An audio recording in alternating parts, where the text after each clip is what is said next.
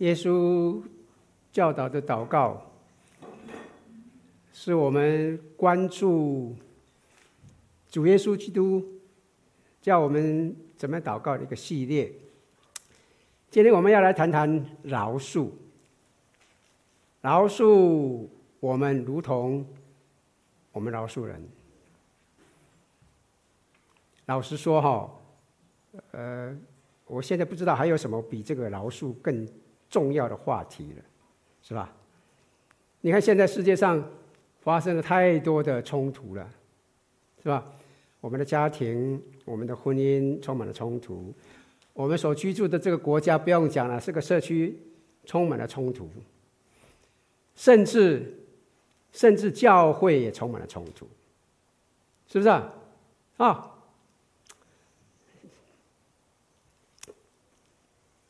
也许哈，我不是这样讲了哈。也许现在对你来说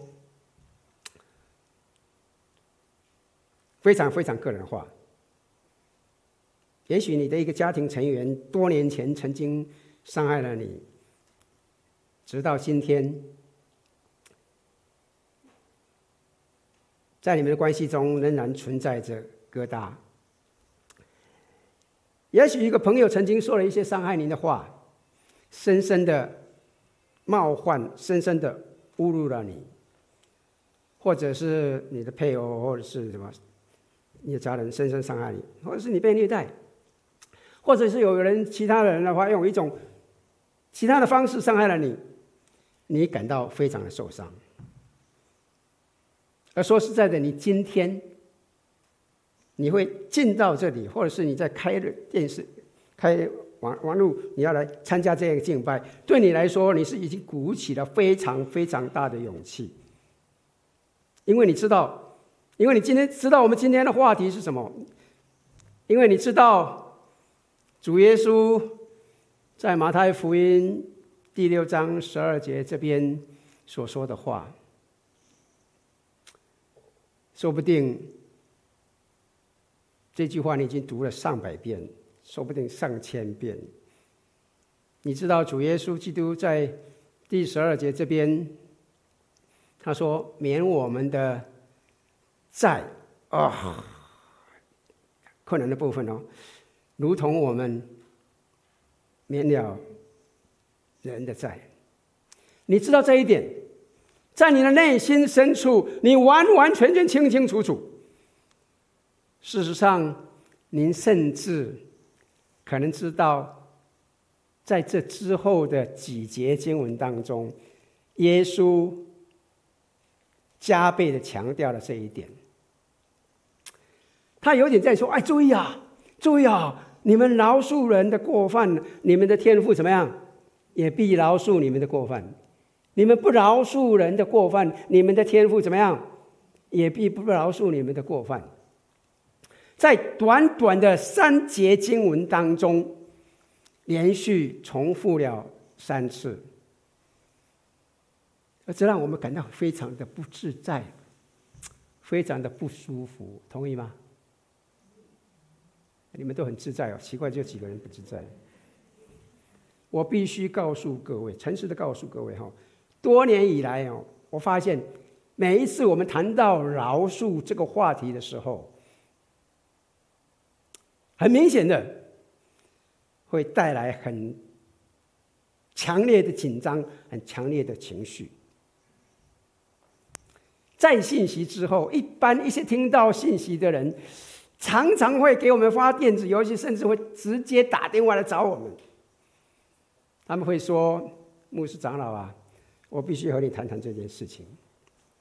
我做不到，我无法饶恕，我已经尝试过了。”但我真的没有办法放手。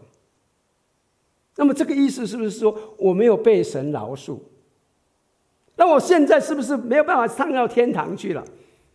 因为我真的是没有办法克服过去那个人为我所做的一切事情。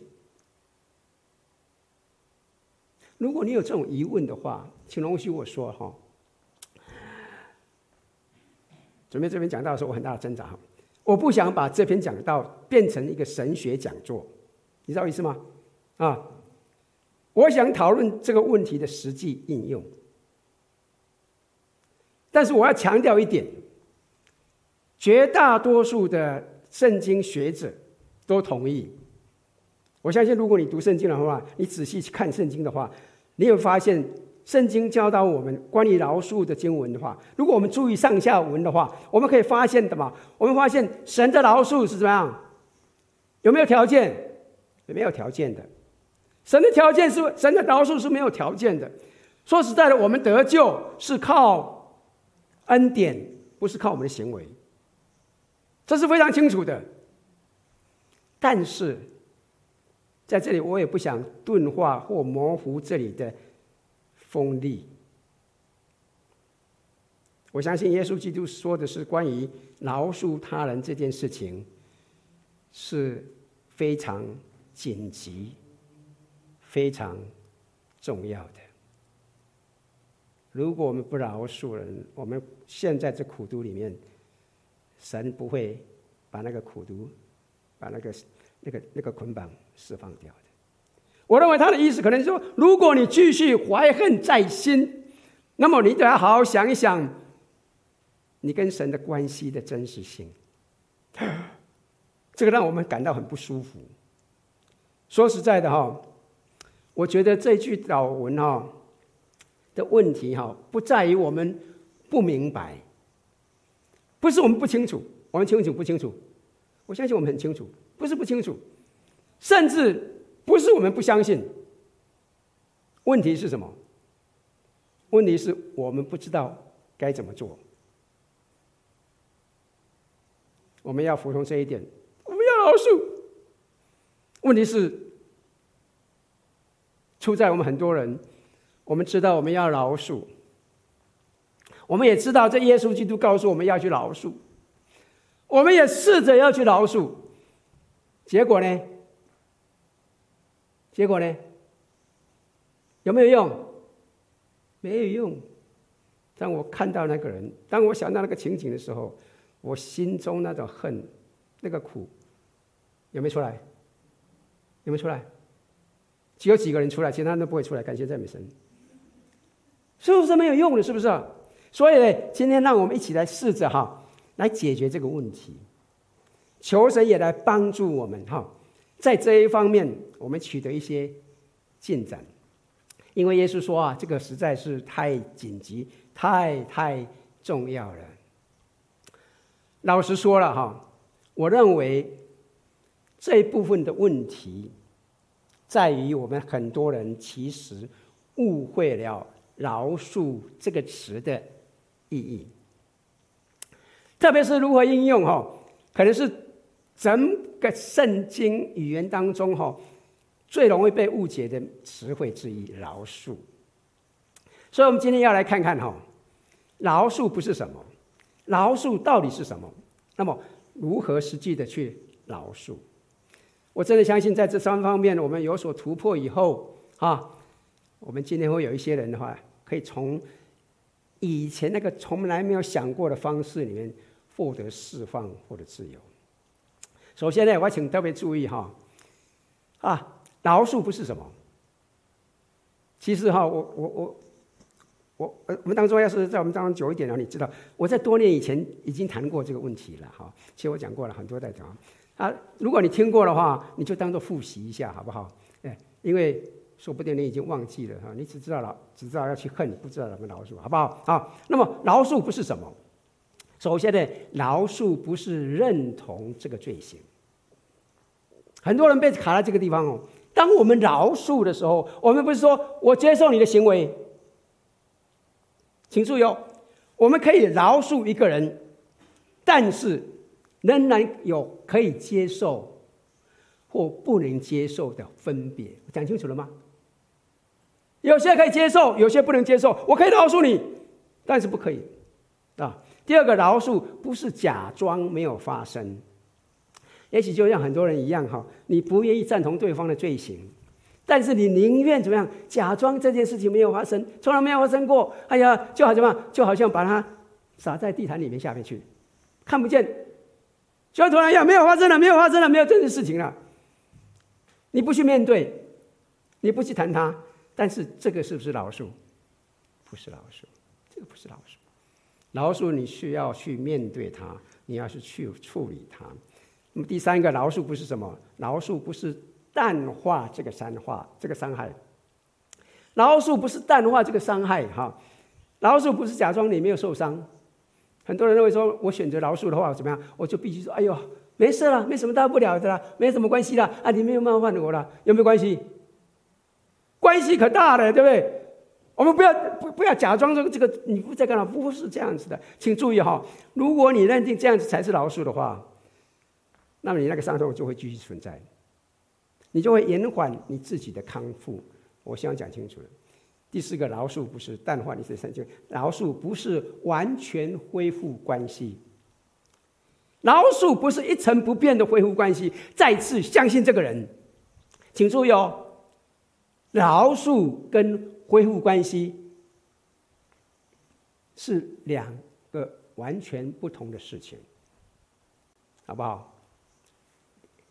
在受到一个人的伤害以后，我饶恕他，并不是说我要再次的欢迎这个人进到我们家里面来，进到我的家中来接触我的任何家人，不是的，就好像没有发生过，也不是这样子的。还有，或者是假装他仍然值得信赖。弟兄姊妹们，请你注意哦，饶恕跟信赖之间是存在的巨大的差异的。啊，饶恕跟信任之间是存在了巨很巨大的差异的。当有人伤害你的时候，你饶恕他，但你不必相信他。请注意哦，饶恕是白白给予的，信任是需要努力争来的。我希望讲清楚，我再讲一遍。根据定义，饶恕是白白给予的。信任是需要努力去争来的。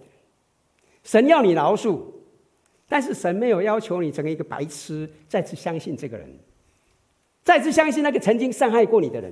我讲清楚了吗？啊，当然这也不是说你永远不要相信这个人，不是这个意思，而是说你做了饶恕他了以后，然后你起码你要去观察他的行为，你要看他有没有改变，看他是不是值得再信任。对方必须要有所行动，要有所忏悔，要能够悔改，要有所努力来赢得你我的再度的信任。我讲清楚了吗？这个很重要的，所以信任是对方要努力赢得的。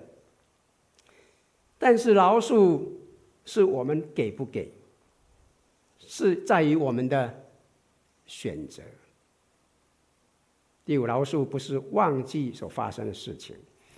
各位知道，我相信很多人都听过了。你饶恕怎么样？哎呀，你要忘记了，你要忘记了，饶恕你要忘记了，有没有听过？问题是什么？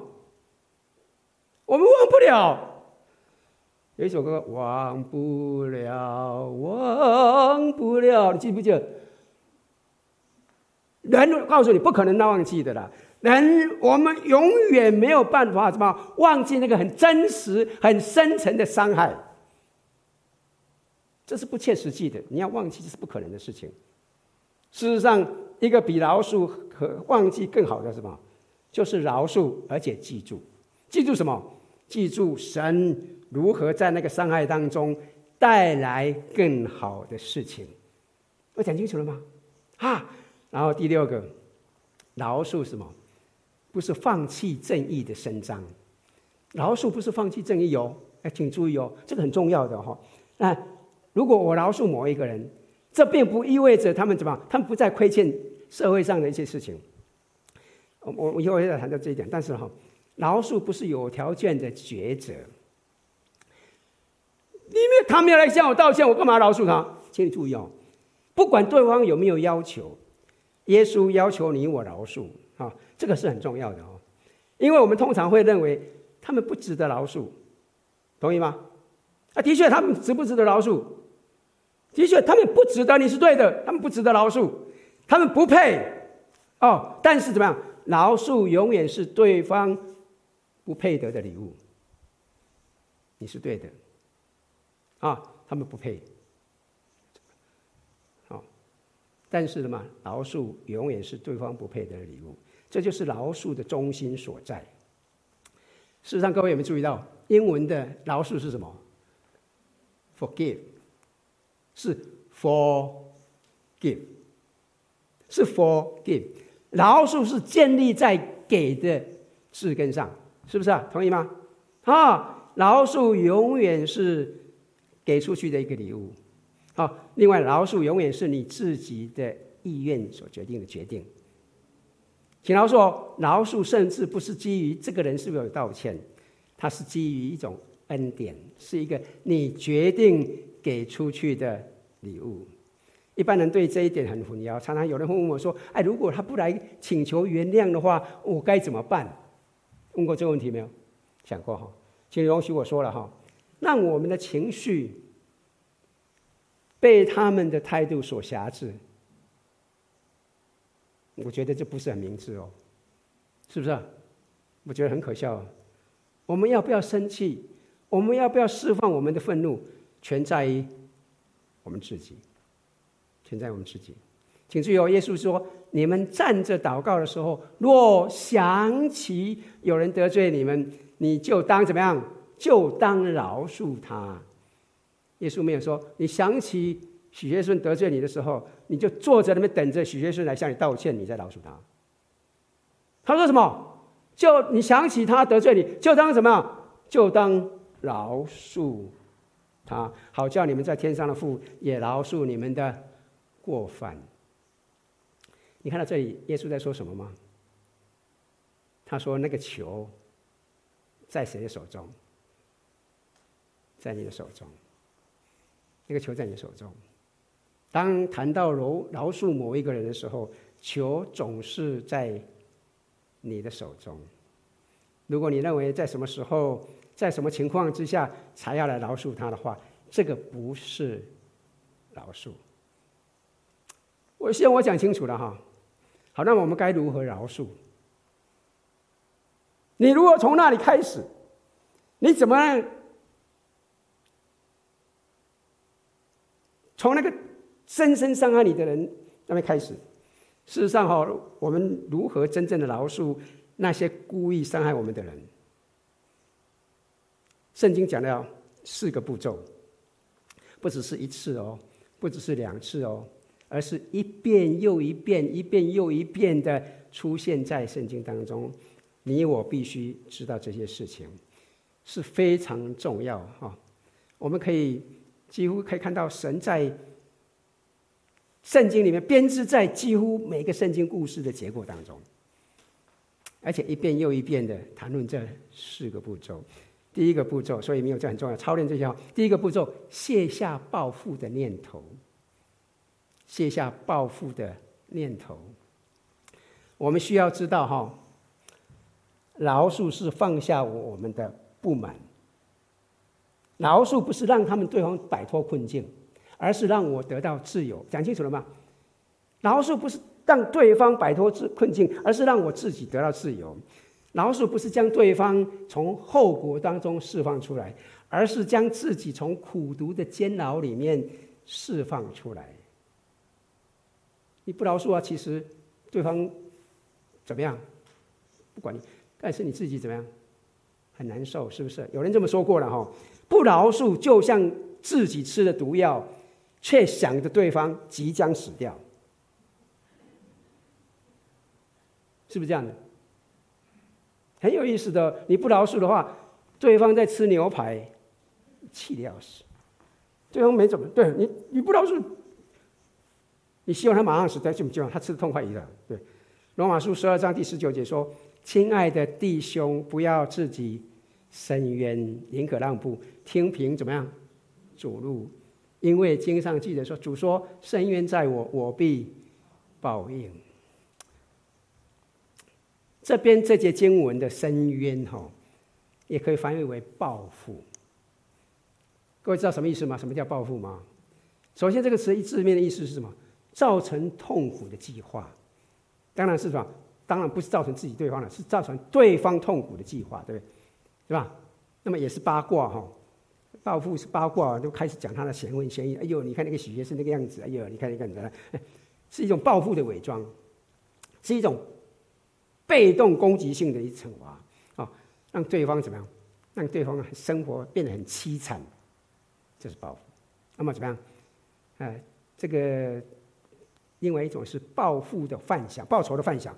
嗯，你有没有想？你有没有想过，有些人哈很生气，但是要要没办法怎么？然后在晚上睡觉的时候开始咬牙切齿，然后想：哎呀，怎么样来想办法来打断他的狗腿啊？然后有有没有？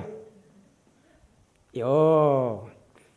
只有几个人给我点头，我举那么高，你看没有？这个图像，这个就是这个字，这个就是什么？深渊、报复这个字。我们需要非常认真的对待这一点，弟兄姊妹们，因为我们来看看圣经里面有一一节非常有意思的经文啊，希伯来书十二章十五节，又要谨慎，恐怕有人失了神的恩，恐怕有毒根出生出来搅扰你们，因此叫众人沾染污秽。请注意哦，当您一直在你的脑海里面排练暴力幻想的时候，你知道会发生什么事情吗？会让你更加的沮丧，会不会？会让更加的，这不会让你平静下来啊。也许不是说暴力的幻想了，也许你在排练你的伤害，或者是你一直沉溺在那种那个愚蠢的家伙，那个愚蠢的团体在做什么？在为国家做什么啊？你你你你会存存续这个想法，那么你一直就在那边生气的，一直在那边生气的，弟兄姊妹们，这个就是希伯来书这边所说的所谓的毒根，很重要吗？请问一下，你心中有没有毒根？你心中有没有毒根？这样，你只要不饶恕，你只要还在想着消极的一面，你只要想着对方的伤害，你这么一继续，你就会继续承受着伤害、伤害、伤害再伤害。同意吗？对，其实哈，我告诉你一件事情：你我不必为了他们而放掉这些，他们不配的，但是你却要为了自己的缘故放掉这一些，因为如果不这样做的话，我们一直在喝。毒药，我们在喝毒药，希望对方赶快死掉。我的意思，对人说，这个是不是毒药？这简直就是毒药嘛，是不是？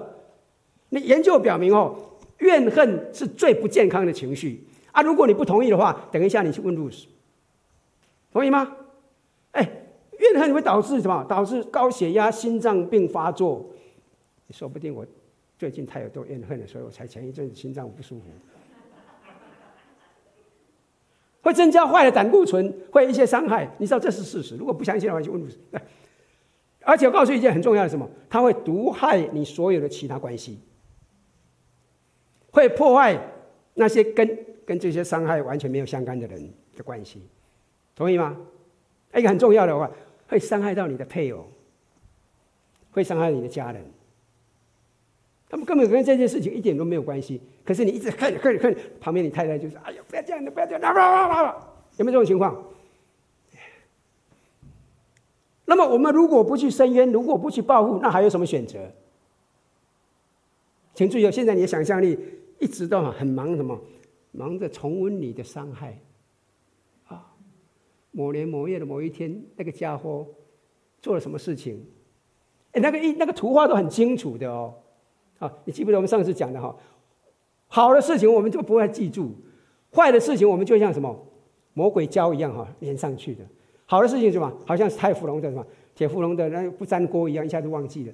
坏的事情都一直记记记，你一直重复的你这些伤害，你一直专注在那个肇事者。亲爱的弟兄姊妹们，你我必须学会一件事情，我们要转移，要转移，我们必须改变我们的想象力，以善。报恶来回应，要以善报恶来回应。圣经里面有一段非常神奇的经文，太棒的经文，《路加福音》第六章，耶稣说：“只是我告诉你们这听到的人，听到的人哈，请注意耶稣耶稣接着说什么？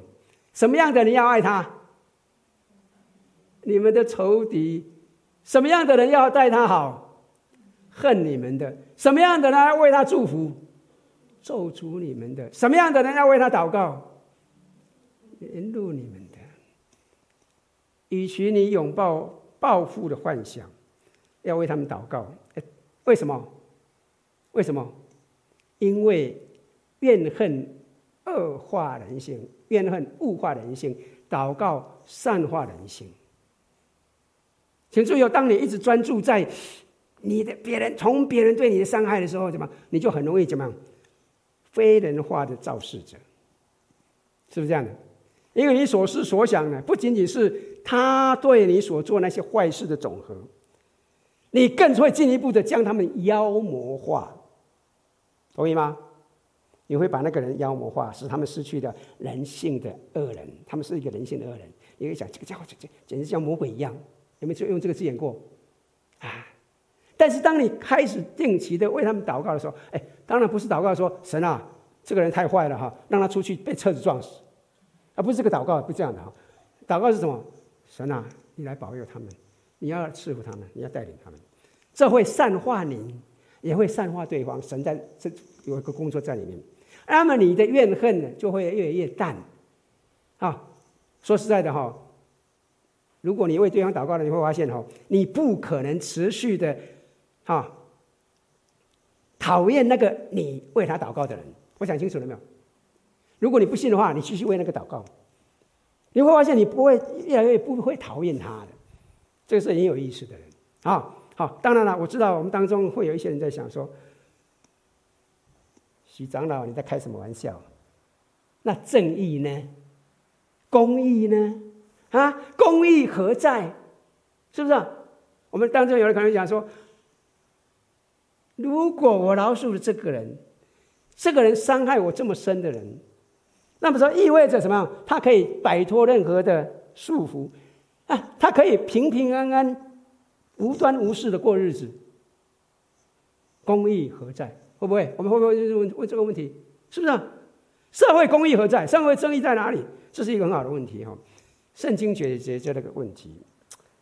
记不记得我们上一个系列讨论过的经文《米迦书》六章八节？哎，我们上次上个系列讲什么？丽丽，你摇头没有？知道你没有来过，知道。但是我们当中的人就是上个系列我们谈什么？算了，我你们都忘记了，算了。我们谈过米迦书，对不对？记不记得啊？米迦书六章八节说什么？世人啊，哎，世人写错了，前面那个字不掉，没打掉哈。世人啊，耶和华已经指示你何为善，他向你所要的是什么？只要你行公义、好怜悯、存谦卑的心，与你的神同行。这里你好怜悯，意味着什么？你饶恕。但是，但是你仍然要伸张公义。你好怜悯，你饶恕，但是并不意味着他们逃避了后果，逃避了正义。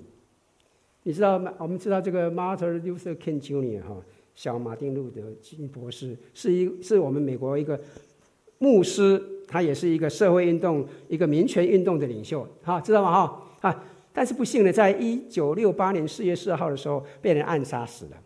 他死的时候，他的儿子、小女儿不是小女儿，不是儿子，他的小女儿 Bernice King 哈，才六岁。Bernice 他死的时候，他女儿才六岁。后来呢，Bernice King 后来也成为啊亚特兰大的一个牧师。他说，多年来啊，我一直在愤恨、愤怒和仇恨当中挣扎。我恨恶杀害我父亲的人，我恨恶白人，但是我妈妈一直告诉我，必须有人停止这条仇恨链条。我们不能那哎，不能恨那些杀了你父亲的人，你的仇恨只会伤害你。许多基督徒，神透过基督释放了我们，但我们怎么样？我们因不饶。但我们因不饶恕而将自己捆锁起来，感到愤怒是可以理解的。但你的选择是：你要服侍自己的情绪，还是要侍奉你的神？是不是啊？饶恕并不意味着。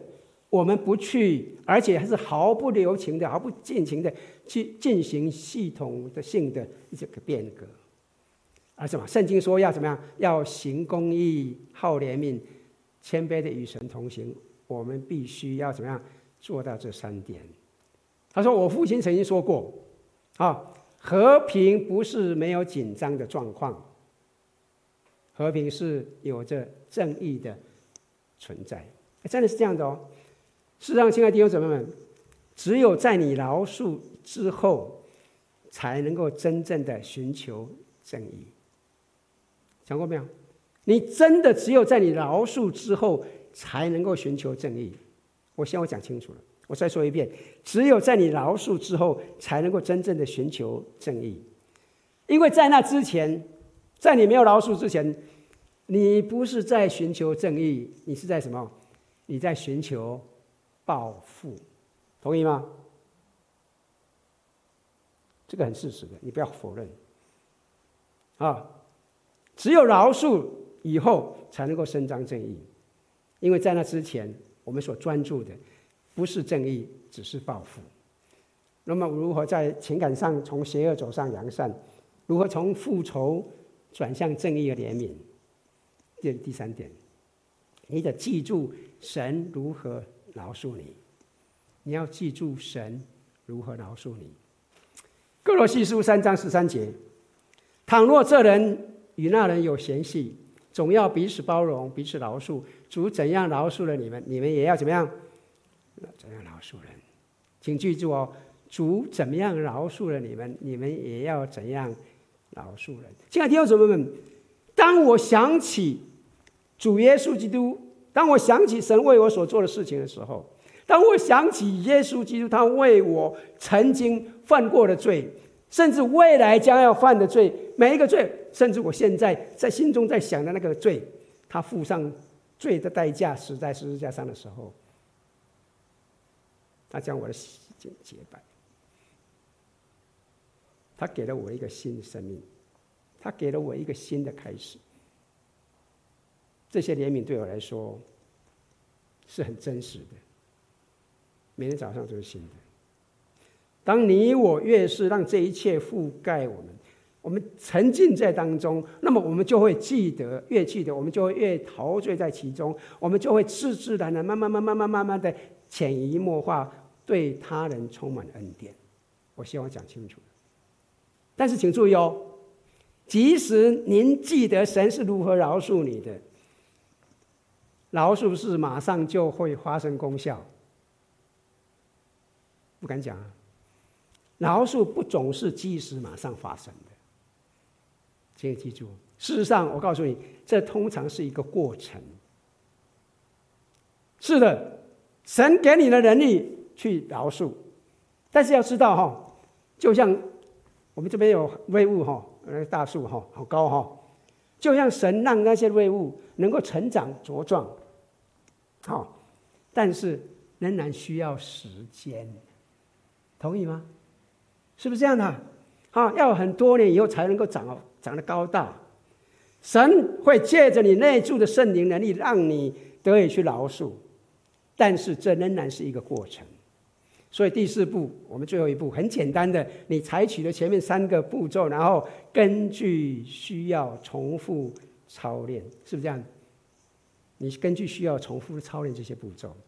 每当你想起了那个人如何伤害你，勾起你的痛苦的时候，你要怎么样卸下你报复的念头？然后你怎么样？然后你以善报恶来回应。然后你记住怎么样？然后你记住神是如何饶恕你的。那么。请问一下，这样你就可以完全饶恕对方了吗？没有人，只有几个人回答，这样子吗？我告诉你，不会的，不会的，你得一遍又一遍的重复这样的一个操练。你可能记得圣经里面曾经说过哈，那时彼得进前来对耶稣说：“主啊，我的弟兄得罪我，我当饶恕他几次呢？到七次可以吗？”记不记得这句圣经？耶稣怎么回答的？记不记得？啊，耶稣说：“我对你说啊，不是到七次，乃是到七十个七次。”记得这节经文吗？耶稣回答：“不是到七次，乃是到七十个七次。”当然了，我相信哦，弟兄姊妹，请你注意，耶稣不是要我们去数已经饶恕多少人，这个是许学顺，我已经饶恕你了，对吧？四百六十九次了哈。就是，如果你还在算的话，其实你不是在饶恕。我讲清楚了吗？啊，根本就没有饶恕。那么耶稣说要饶恕这个人七十个七次是什么意思？其实我在想，认为这个其中一个原因是什么？可能需要四百九十次才能够完全的为同一件事情饶恕同一个人。真正的完成这个饶恕的过程，可能需要四百九十次。也就是什么？也就是说，你我必须重复的怎样？重复的去操练，要完全饶恕一个人，不是容易的事情。我们受伤害的这个长疤不可能立刻消失掉，疗伤是一个过程。请容许我提醒各位弟兄姊妹们，一件显而易见的事情，你要达到四百九十次，你必须要有第一次，同意吗？你踏出那一步，第一步的时候，你才有可能达到四百九十次。否则的话，你永远停留在那个地方，不可能饶恕的，是不是啊？同意吗？现在我们再看看这一节新闻。主耶稣为什么把这件事情看得如此重要？为什么主耶稣基督在教导的祷告文里面，他用这样紧迫的方式描绘出我们对他人的饶恕？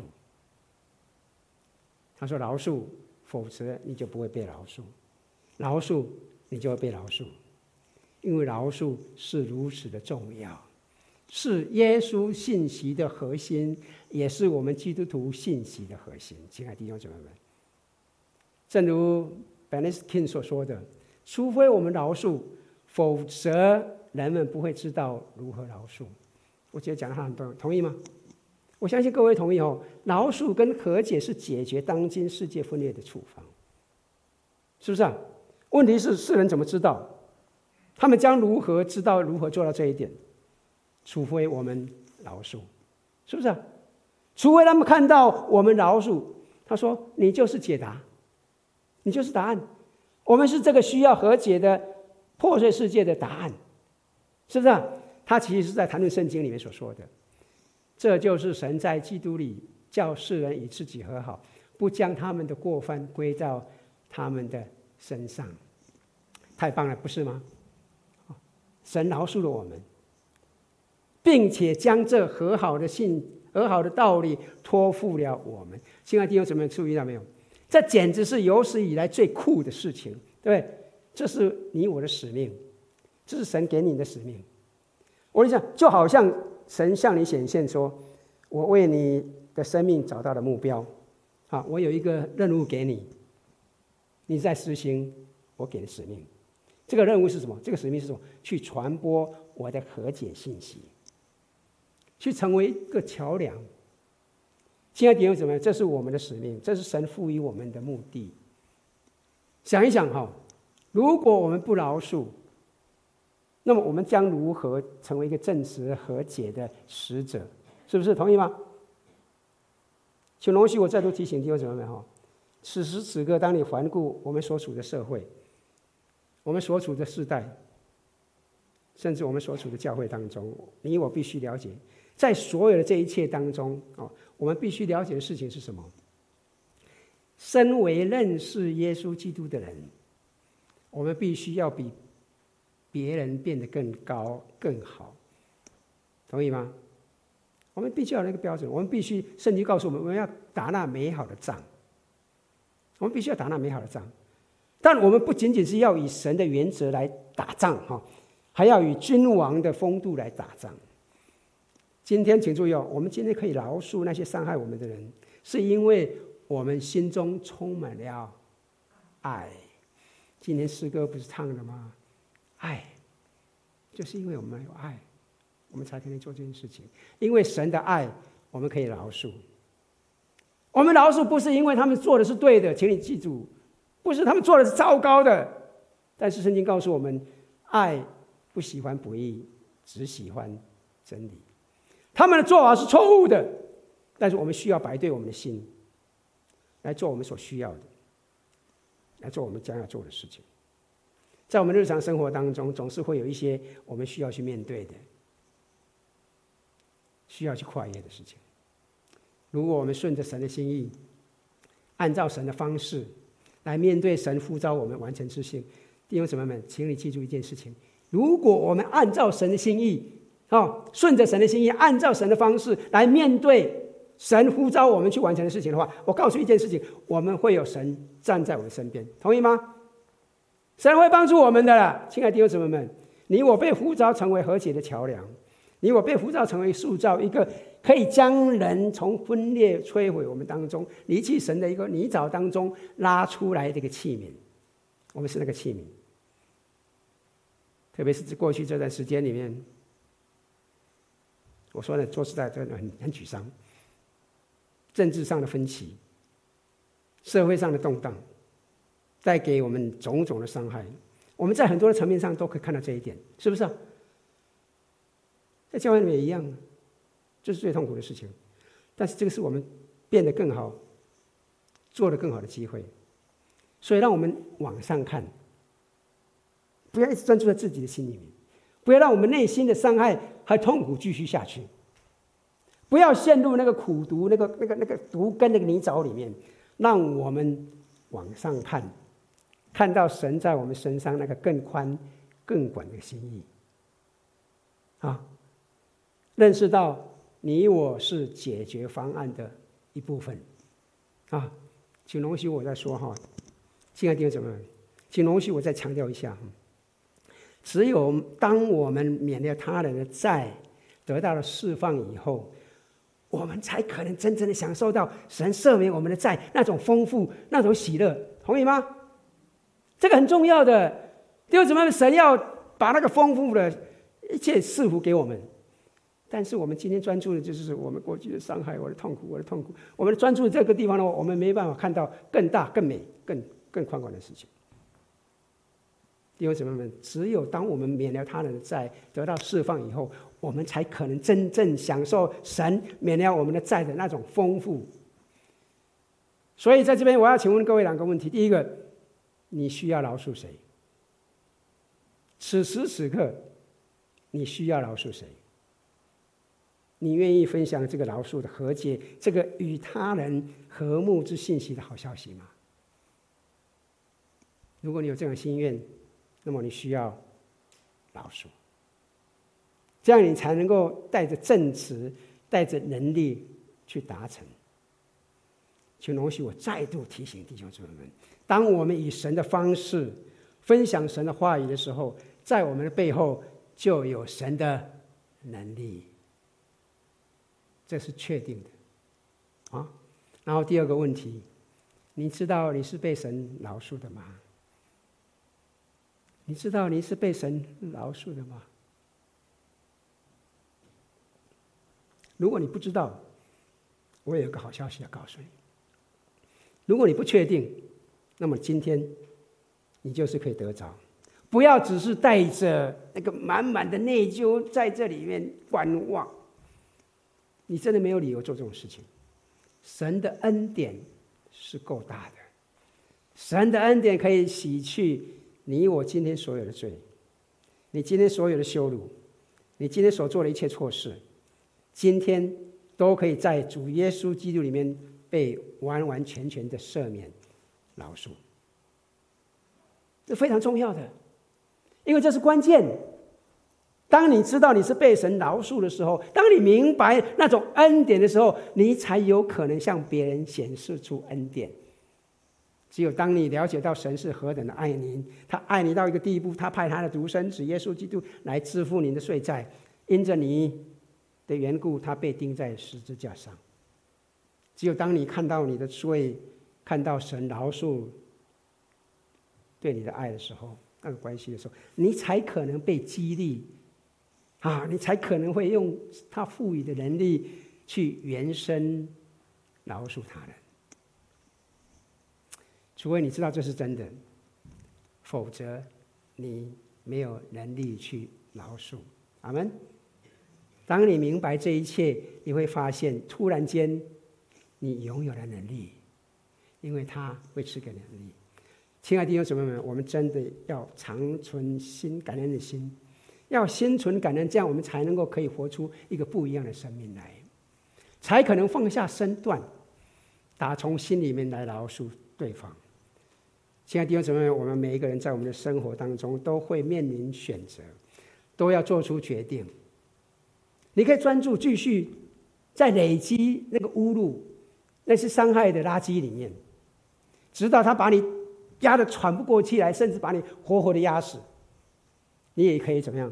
专注在十字架上的奇迹。你可以选择成为神那种爱的代理人，或者是你心中的怨恨的代理人。你可以选择，你可以选择勇往直前，或者是你选择说：“我绝对不放过你。”你可以选择接受神的爱，享受神的爱，而成为那种爱的一个温泉、一个泉源。好。满意在你的生命当中围绕你的身边的人，或者你可以选择在伤痛里自哀自怜，这是你我的选择。你的选择是什么？你的选择是什么？你愿不愿意惊奇的发现神迹会发生在你身上？神迹会发生在你身上，你所需要的。就是相信神的话，然后勇敢的踏出那一步。你看看，神怎么在你身上做出奇妙的大事？现在就可以开始，让神开始在你的生命当中显出一个神迹。你愿意吗？你愿意吗？那我们一起来祷告。在这里，我要邀请大家跟我一起来祷告。事实上，我要把这个祷告文放在荧光幕上。如果这个反映出你心所在，请跟我一起来祷告。亲爱的父神，你知道我心中有多少的不饶恕，但是今天，我想放手。首先，我要接受你的饶恕。谢谢你差遣了耶稣来偿还了我的罪债。我不完全明白这一切，但我相信，我接受，我心存感激。我也相信，唯有从不饶恕的捆绑当中得释放，去饶恕对方，我才能够真正的品尝、享受你免了我的债、饶恕我的那种丰富与自由。现在，因为你已经饶恕了我。今天我选择饶恕某某人，在你脑海当中，你把你愿意饶恕的那个人的名字放在那个空白里面。我选择以善报恶来回应。亲爱的天父，请用你的平安取代我的伤痛。谢谢你的爱，我现在愿意接受我的责任，与他人分享饶恕的好消息。与人和睦的好消息，谢谢你，奉靠主耶稣基督圣名，阿门。